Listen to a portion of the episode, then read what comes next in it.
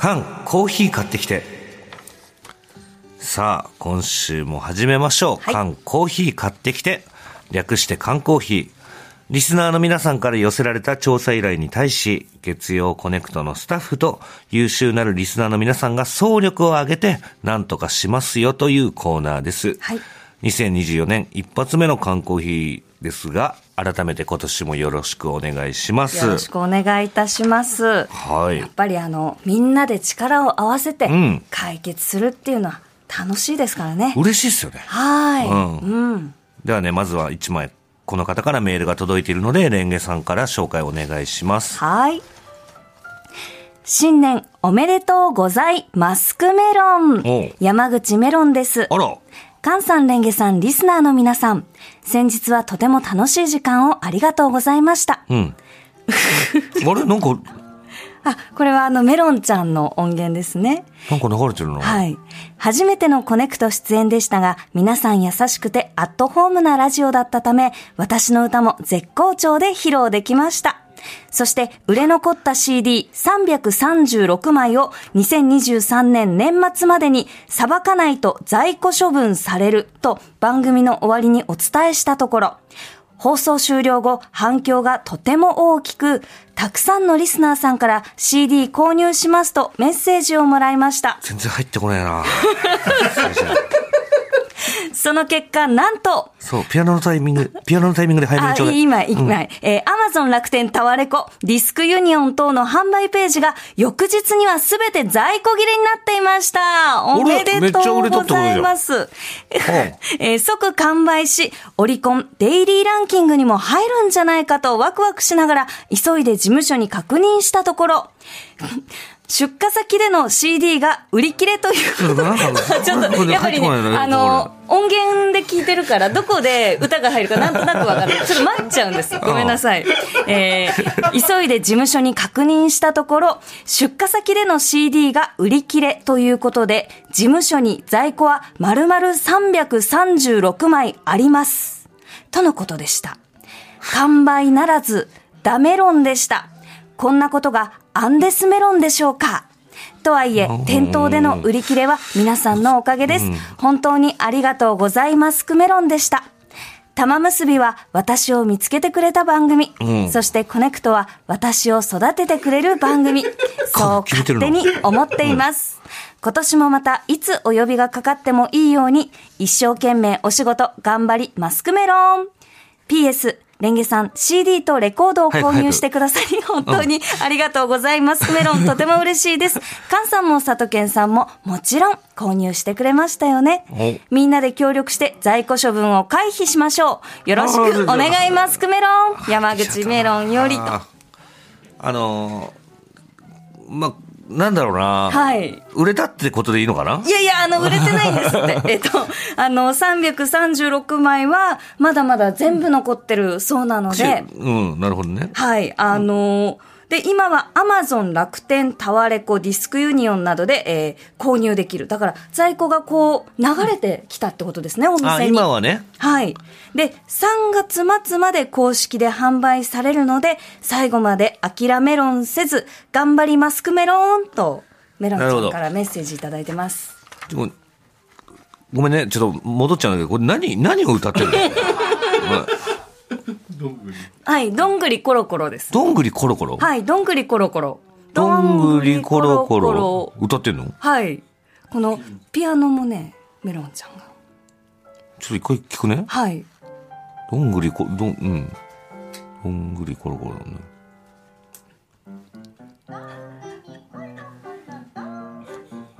え？私これのあの LP を持っていて、あのちっちゃいレコードバージョンうんうんうんで、家で今年聴いてますよ。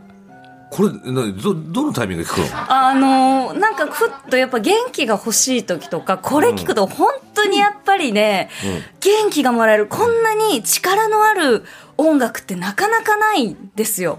うんう。ん、なんか、いやー、本当にね、今年、まあ去年ですけど、買ってよかった。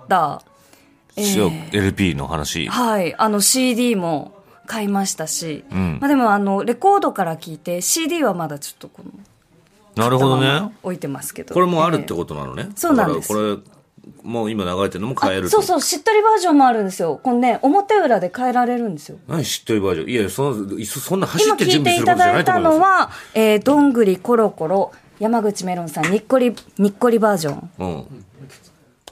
続いて、ああ、しっとりバージョンここはいいねはい。これ何これどんぐりコロコロ？そうです。えちょピアノはマジでいいよ。ピアノは本当いい。素晴らしい。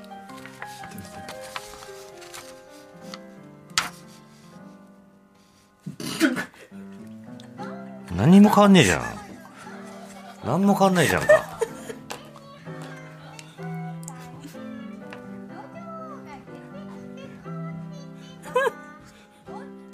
もう、もう、もう、だからそのにっこりバージョンとしっとりバージョンの違いがもうわかんないもんな。佐藤健さんと菅さんもちろん購入してくれましたよねってなっねてますけど。佐藤健さんはやっぱりメロンちゃんをこう定期的に そうだよね呼んで応援してる一番のやっぱりうん応援団の一もちろん人だと思いますし、購入してくれましたよねって。ねこれから買います。あこれから まだ買ってないですねあじゃあじゃあだから336分の1は今佐藤健さんが購入確定なるほど。あと335枚残ってるんですけど菅さんは？僕はもう絶対買わないですね。はいちょっと小さい頃から言われませんでした？そのえ無駄遣いするなって。いやいやいやいやこれはもうあいやいやいやコネクトリスナーで誰かが持ってるの聞くので僕はもう十分。あ、そうですか。はいでもね、あの、ぜひ皆さん、お家に1枚と言わず、2枚、3枚買ってください。ねはい。このいい感じのピアノで終わりましょう。この調査依頼からスタートします。レンゲさん、お願いします。はい。文京区の50歳男性、夢追い探偵ホームズさんです。うん。レンゲさん、カンさん、こんにちは。こんにちは。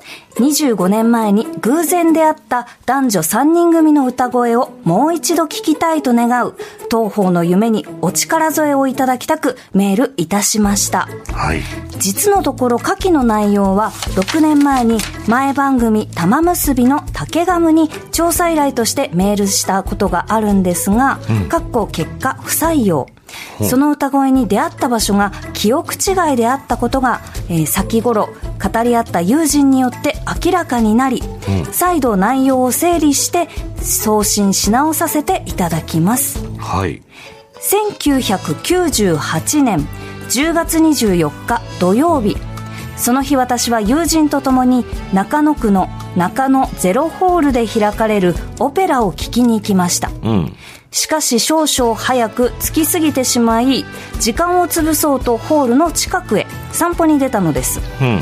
すると何箇所かに分かれて路上ライブをやっている若者たちが集っているところに行き着きましたはい。もう25年前のことなので、そこが公園だったのか、広場だったか覚えていませんが、ミュージシャンたちが命名の場所でギターを弾き、歌い、立ち止まって聴いている人たちがいるといった風景がありました。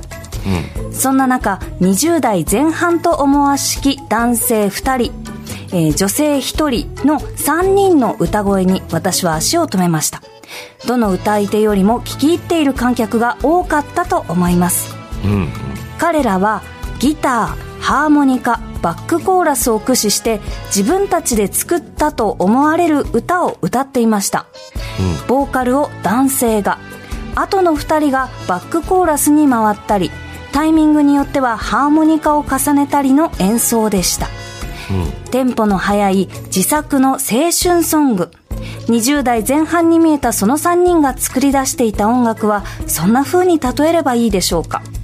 私がその場所に行き着いた時にはどうやら3人の路上コンサートも終わりに近い方だったようで聴くことができたのは3曲ほどでしたがその1曲1曲に心を打たれました。今思えば演奏が終わった時なぜ拍手を送っただけでその場を離れてしまったのか。一歩進み出てカセットテープはないか。またどこかであなた方の歌声を聞ける機会はないかを尋ねられなかったのかと後悔が残りっぱなしです、その後私は本来の目的であった中野ゼロホールでのコンサートを聴きに行ったんですがその3人の歌声がずっと頭の中に響き続けステージ上のコンサートなどもはやどうでもよくなってしまいましたうん、それすごいね。もう一度あの3人の歌が聴きたい。できることなら、その歌声の入った CD かカセットテープが欲しい。その願いを持ち続けて25年が経ちました。この若者たちの声に、えー感銘を歌あ受けた人は、私だけではないはずです、その3人の実力からすれば中野区以外の場所でも路上コンサートを開き思い当たるグループを知っているという方がいるかもしれませんまずはそうした方々に、えー私の思いが届かなければ25年の夢は夢のままです。どうか缶コーヒー買ってきてのコーナーでこの願いこのメールを読んでください。そしてリスナーの皆さん情報がありましたらよろしくお願いいたしますと。なるほど。夢追い探偵ホームズさんからの調査依頼でございます。ストリートミュージシャン。はい。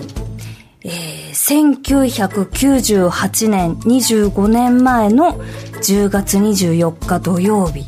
私は6歳。菅さんは16 16歳。歳。いや、25年前でしょ？で、えーバンドの名前はわからない。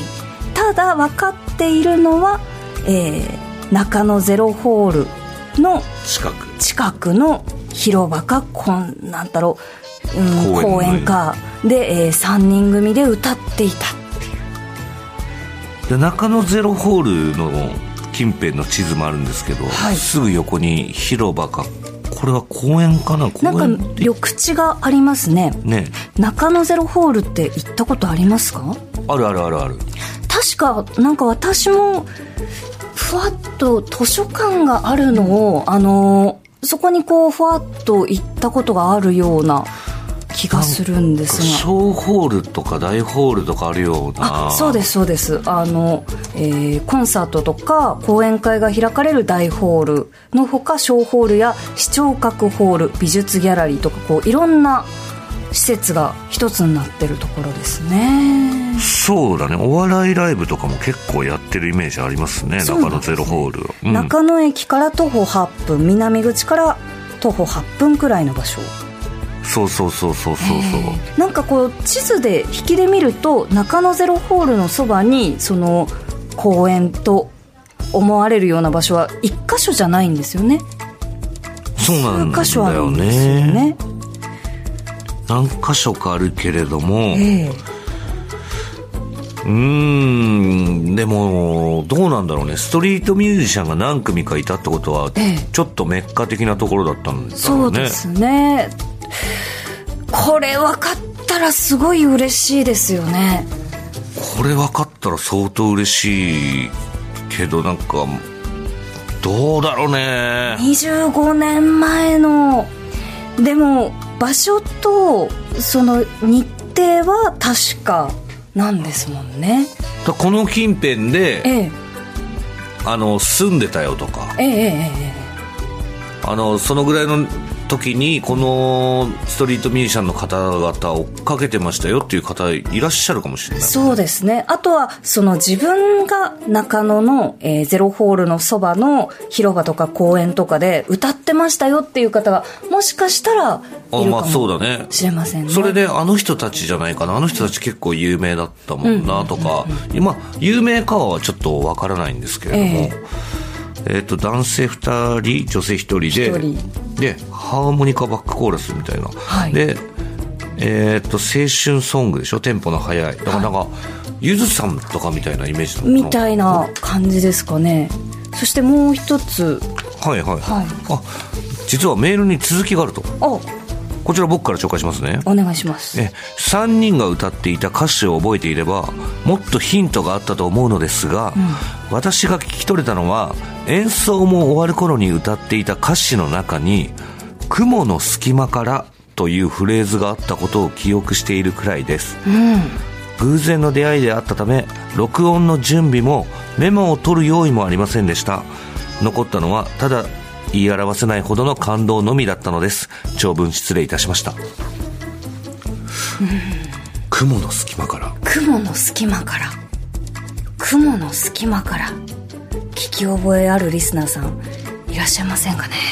えー、どうなんだろうね。でもなんかこう歌詞によく使われそうなフレーズではあるじゃないですか。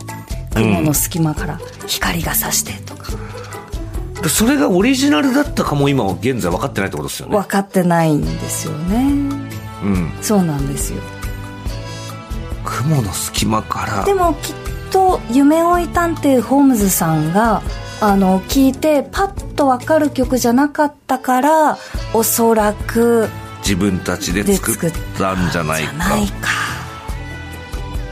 というテンポの速い青春ソング。はいで、ボーカルは男性。はいで、まあ、ギターとハーモニカ。はいどうだろうね。ちょっとこう情報を整理いたしましょうか、うん。えー50歳男性夢追い探偵ホームズさんからの調査依頼は25年前に、えー偶然出会った男女3人組の歌声もう一度聞きたいということで、えーホームズさんが聞いたのが1998年10月24日土曜日中野区の中野ゼロホール近くの公園か広場で路上ライブをやっていた。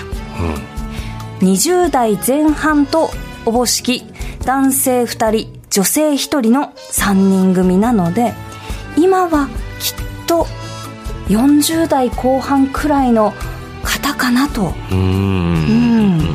で使っていた楽器はギターハーモニカバックコーラス。まあバックコーラスだからギターとハーモニカが楽器です。ハモリみたいな感じかな。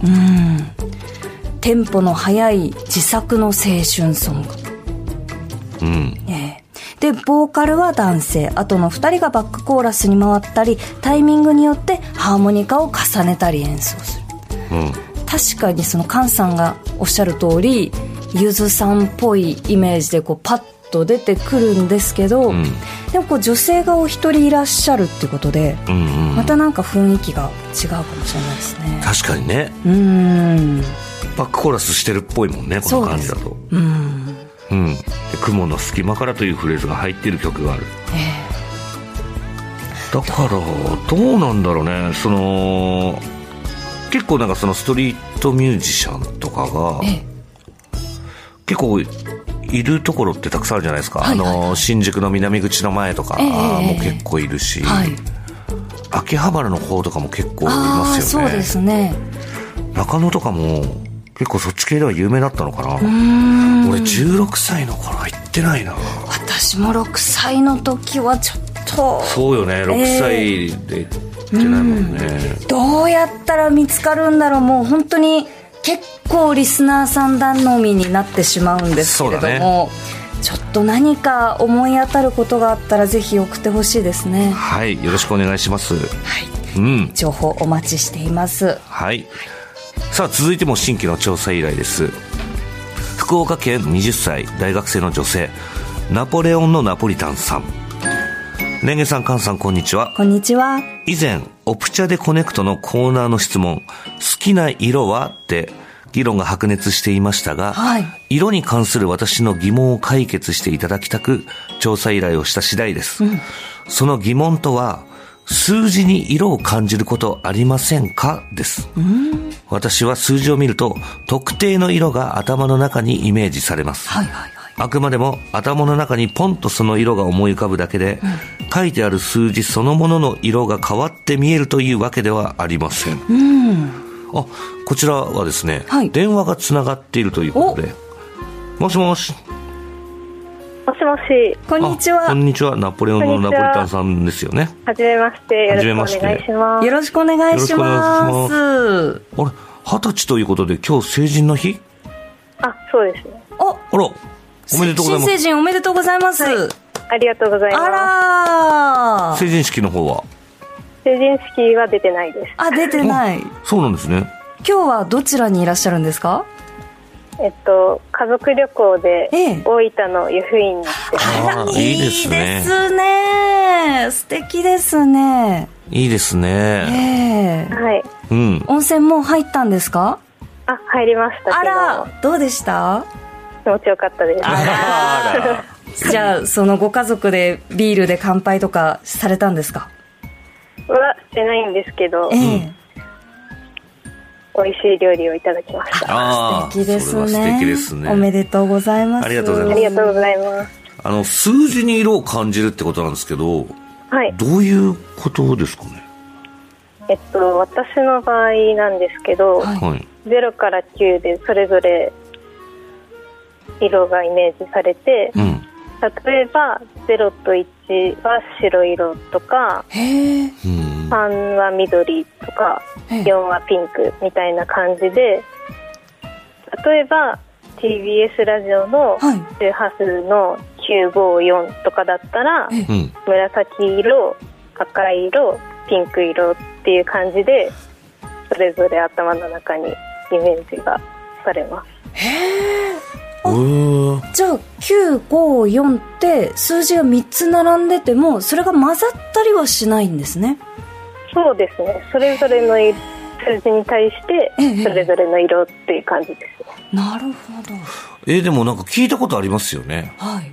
こういう人いらっしゃるって。なんか、その、数字とか、えっ、と、文字うんにそうそう文字とかも色とか別の感覚がこうくっつく、いている方がいらっしゃるっていうのはなんか聞いたことはあるんですけど、うん実際お話しするのは私は初めてです、ね。確かに俺もそうかもしれない。えいつ頃からですか？中学生の時ぐらいからです。ええあ、小さい頃からとかじゃないんだ。そうですね。あんまり小さい頃は意識したことなかったんですけど、うん。中学生の時にテストを受けてて、はい。確か社会のテストとかを受けてた時にう、ん。年号を答える問題があって、うんうん。その時に、なんか、1952年とか53年とかどっちかで悩んでたんですよ。ええうんそ。の時に、あなんか、52年の方黄色に見えるな。と、53年の方緑に感じるなって思って。あ、これってなんか、2と3で感じる色が違うんだって思って、その時に、なんか自分で初めて意識しました。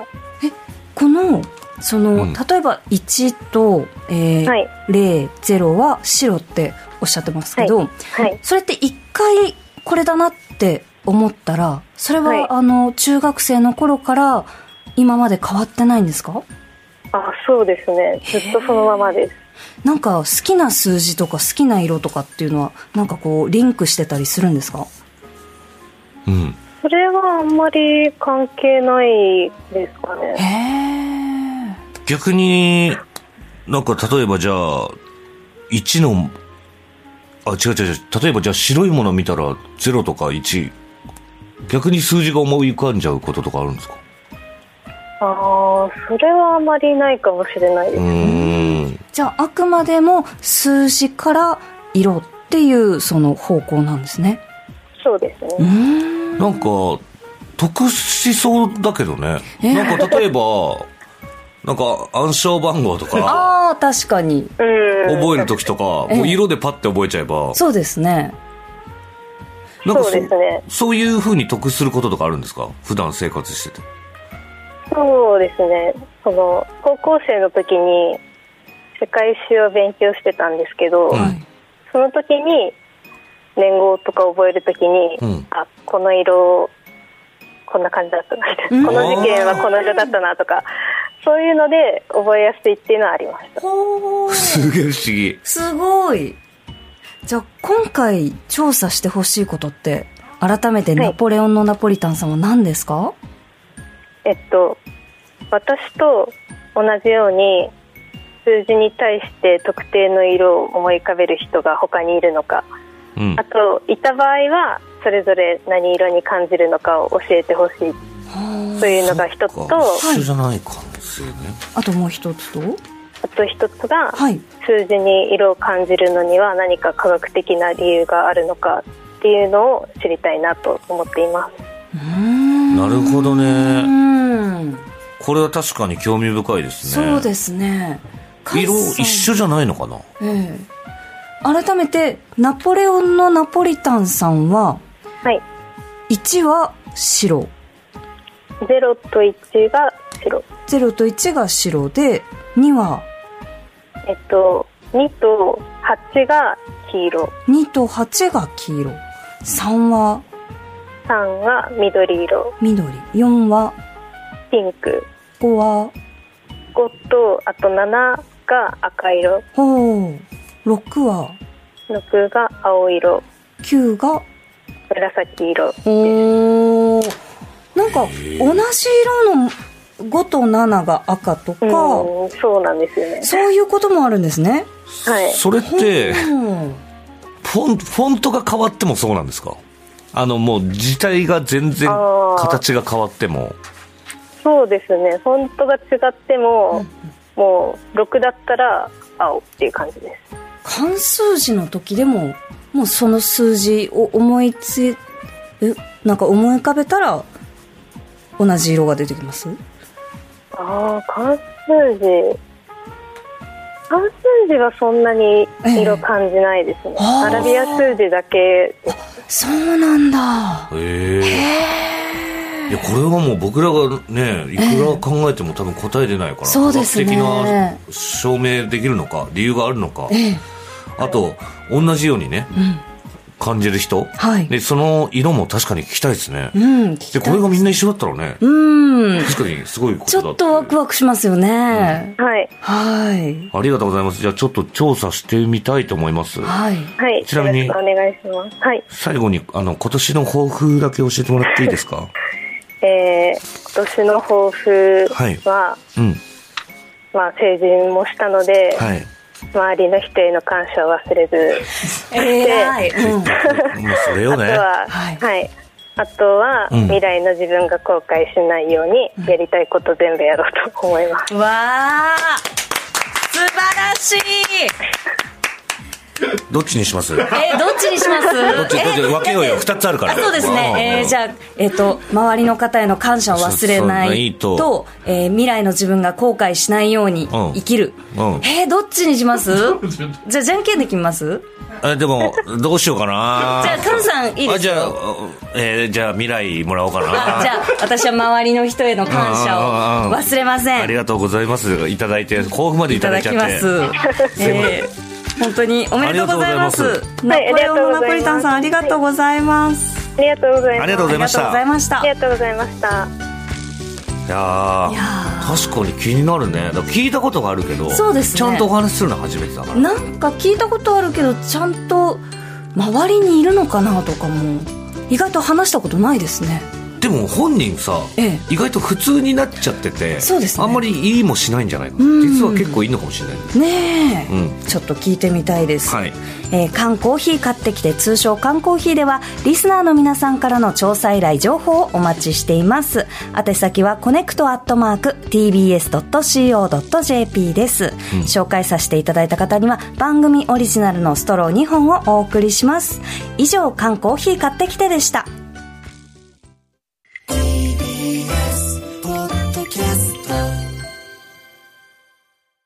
カルプ D プレゼンツ川島明の寝言。